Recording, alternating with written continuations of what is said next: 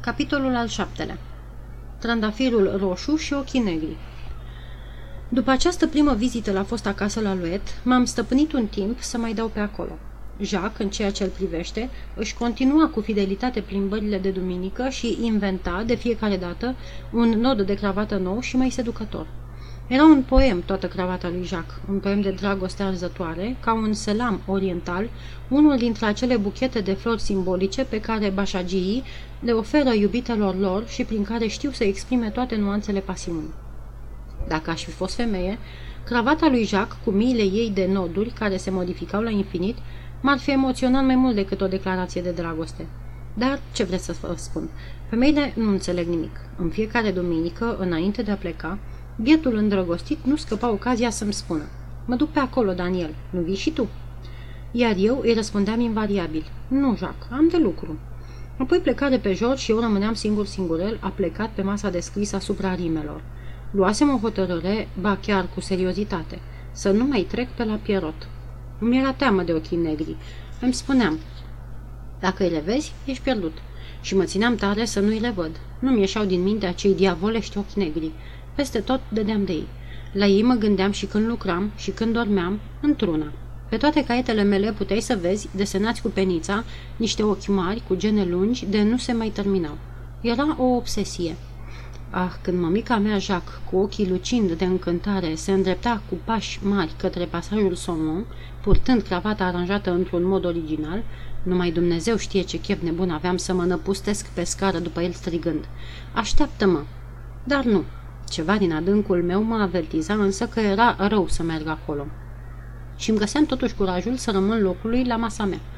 Nu, mulțumesc, Jacques. Lucrez. Asta a ținut o vreme. De-a lungul timpului, ajutat de muză, aș fi reușit fără îndoială să-mi alung din minte ochii cei negri. Din nefericire, am făcut imprudența să-i revăd încă o dată. Atunci s-a terminat. Capul, inima, duse au fost. Iată în ce împrejurări. După confidența pe care mi-o încredințase pe malul apei, mămica mea, Jacques, nu mai aduse vorba despre iubirea sa. Dar eu vedeam prea bine, după cum arăta, că lucrurile nu prea mergeau cum ar fi vrut.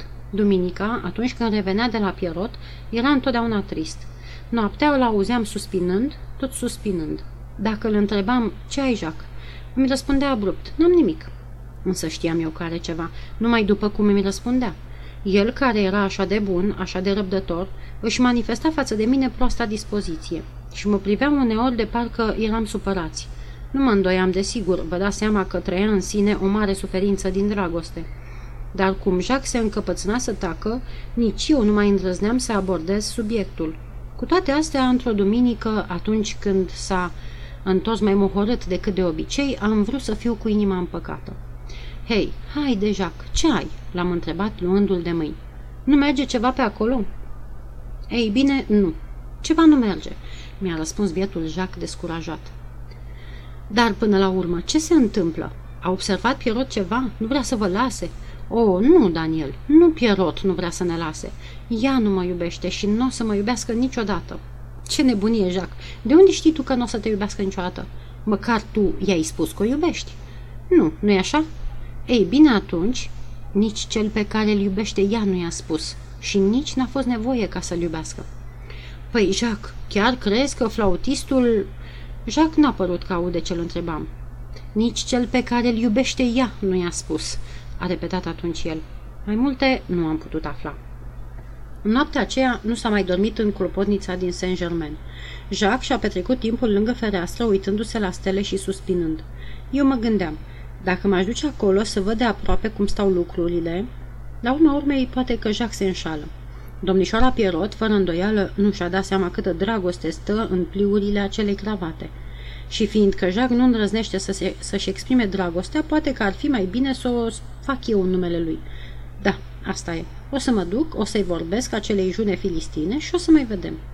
A doua zi, fără să o anunț pe o mica mea, Jacques, am pus în aplicare acest mic proiect. Bineînțeles că ducându-mă acolo, Dumnezeu mi-e martor, nu aveam niciun gând ascuns. Pentru Jacques mă duceam, pentru nimeni altcineva decât pentru Jacques. Totuși, când am zărit în colțul pasajului Somon, casa la Luet, pereții ei zugrăviți în verde și cu porțelanuri și cristaluri pe geamul vitrinei, am simțit o ușoară bătaie de inimă care ar fi trebuit să mă pună în gardă. Am intrat. Magazinul era pustiu. În încăperea din spate mânca omul flaut. Chiar și atunci când era la masă își ținea flautul lângă el, la vedere. Uite că nu mi se pare posibil ca domnișoara Camille să ezite între flautul ăsta ambulant și mămica mea Jacques, îmi tot spuneam urcând. În sfârșit o să vedem. L-am găsit pe Pierrot la masă împreună cu fică sa și doamna aceea de toată isprava. Ochii negri, spre marea mea fericire, nu erau acolo. Intrând, am fost întâmpinat cu exclamații. Iată-l în sfârșit!" striga bunul Pierrot cu glasul lui tunător. E cazul să o spunem, o să ia cafeaua cu noi." Mi-au făcut loc la masă. Stimabila doamnă s-a dus să-mi aducă o frumoasă ceșcuță împodobită cu flori aurite, iar eu m-am așezat lângă domnișoara Pierrot. Foarte amabilă era în ziua aceea domnișoara Pierrot. Avea prins în păr, puțin deasupra urechii, astăzi nu se mai poartă acolo, un trandafiraș roșu, dar roșu, așa de roșu, fie vorba între noi, cred că acel trandafiraș roșu era vrăjit, atât de mult o înfrumusețea pe micuța filistină. Așa, domnule Daniel, mi-a spus Pierrot râzând tare și prietenos. S-a terminat, deci, nu doreați să veniți să ne mai vedeți. Am încercat să mă scuz și să aduc vorba despre lucrările mele literare. Da, da, știu ce va să zică cartierul latin, spunea Sevenul. Și s-a pus și mai tare pe râs, uitându-se la doamna de toată isprava, care tușa, hm, hm, cu subînțeles și mă atingea cu piciorul pe sumasă. Pentru acești oameni de treabă, cartierul latin însemna orgii, cântece de vioară, măști, petarde, pahare sparte, nopți de nebunii și toate celelalte. Oh, dacă le-aș fi povestit viața mea de călugăr în clopotnița din Saint-Germain, ce tare s-ar mai fi mirat. Dar, cum știți, când ești tânăr, nu te deranjează dacă se vorbește pe socoteala ta. De învinuirile lui Pierrot, făcând pe modestul, de-abia m-am apărat. Ei, nu, nu fiți așa de sigur, nu e chiar ce credeți. Jacques ar fi râs cu poftă auzindu-mă. Pe când terminam noi de băut cafeaua, a răzbătut din curte un cântecel de flaut. Pierrot era chemat în acest fel la magazin. Nici n-a dispărut el bine că doamna de toată isprava s-a și dus în oficiu să bată o carte cu bucătăreasa. Fie vorba între noi, cred că isprava cea mai mare a doamnei aceleia era că învârtea foarte bine cărțile. Când am văzut că sunt singur cu trandafirașul roșu, m-am gândit. A sosit momentul și numele lui Jacques îmi venise deja pe buze. Dar domnișoara Pierrot nu mi-a lăsat timp să deschid gura. Fără să se uite la mine, m-a întrebat pe neașteptate șoptind. Domnișoara cu alb nu te lasă să vii pe la prieteni? La început am crezut că râde de mine, dar nu, nu râdea deloc. Părea foarte emoționată după bujorii din obrăjori și după tresăltarea grăbită a dantelelor. Se vorbise fără îndoială despre cucul alb în fața ei și își imaginase destul de confuz ceea ce nu exista. Puteam să o lămuresc cu un singur cuvânt, dar nu știu ce mândrie prostească m-a reținut. Atunci, văzând că nu-i răspund, domnișoara Pierrot s-a întors spre mine și, ridicându-și genele prelungi pe care și le ținuse plecate până atunci, m-a privit. Mint. Nu ea mă privea, ci ochii aceia negri, plini de lacrimi și de duioase reproșuri. Oh, acei ochi negri și dragi, mângâierea sufletului meu. N-a fost decât o viziune, aproape numai decât genele se plecară din nou și ochii se făcură nevăzuți. Iar lângă mine n-am mai avut-o decât pe domnișoara Pierrot. Repede repejor, fără să mai aștept vreo viziune, am început să vorbesc despre Jacques. Mai întâi, i-am spus cât este de bun, de loial, de curajos și de generos. I-am povestit despre devotamentul lui neobosit, despre sentimentele aproape materne care îl animă și care ar face-o să pălească de gelozie și pe o mamă adevărată. Jacques mă hrănea, Jacques mă îmbrăca, Jacques mă ținea. Dumnezeu știe cu câtă muncă plătea asta și cu câte privațiuni. Fără el aș fi fost încă acolo, în temnița aia întunecoasă din Sarland, unde suferisem atât de mult. În acest punct al discursului, domnișoara Pierrot s-a înduioșat parcă și o lacrimă i s-a rostogolit de-a lungul obrazului. Eu am crezut pur și simplu că asta se întâmplă din cauza lui Jacques și mi-am zis, hai că o să fie bine. Și, pe față, am fost și mai elogvent. Am amintit de melancolia lui Jacques și de acea dragoste profundă, misterioasă, care îl măcina pe dinăuntru. Oh, de zece ori fericită femeia care... Aici trandafirașul roșu pe care îl aveam păr alunecă nu știu cum și căzu la picioarele mele. Chiar în acel moment căutam o modalitate delicată prin care să o fac să înțeleagă faptul că tocmai ea era acea femeie de zece ori fericită de care era îndrăgostit Jacques. Trandafirașul căzut îmi dădu acest pretext când vă spuneam eu că era vrăjit trandafirul ăsta roșu. L-am ridicat, însă nu m-am grăbit deloc să-i restitui. O să îl dau lui din partea ta, i-am zis domnișoarei Pierot, schițând un zâmbet subțire. Pentru Jacques, dacă vrei, mi-a răspuns domnișoara Pierot oftând. Dar, în același moment, au apărut ochii negri și m-au privit tandru ca și cum îmi spuneau, nu, nu este pentru Jacques, este pentru tine. Și dacă ați fi văzut ce limpede spuneau aceste cuvinte, cu ce candoare înflăcărată, cu ce pasiune curată și irezistibilă. Totuși eu am insistat în continuare, obligându-i să repete de încă două-trei ori. Da, pentru tine, pentru tine. Atunci am săltat trandafirașul și l-am băgat sub haina la piept. În acea seară, când Jacques se întoarse acasă, mă găsi la masa de scris ca de obicei, aplicat asupra rimelor. L-am lăsat să creadă că n-am ieșit din casă toată ziua. Din nefericire, dezbrăcându-mă, trandafirașul pe care îl păstrasem la piept se rostogoli pe podea până la picioarele patului. Toate vrăjile au și unda lor de maliție.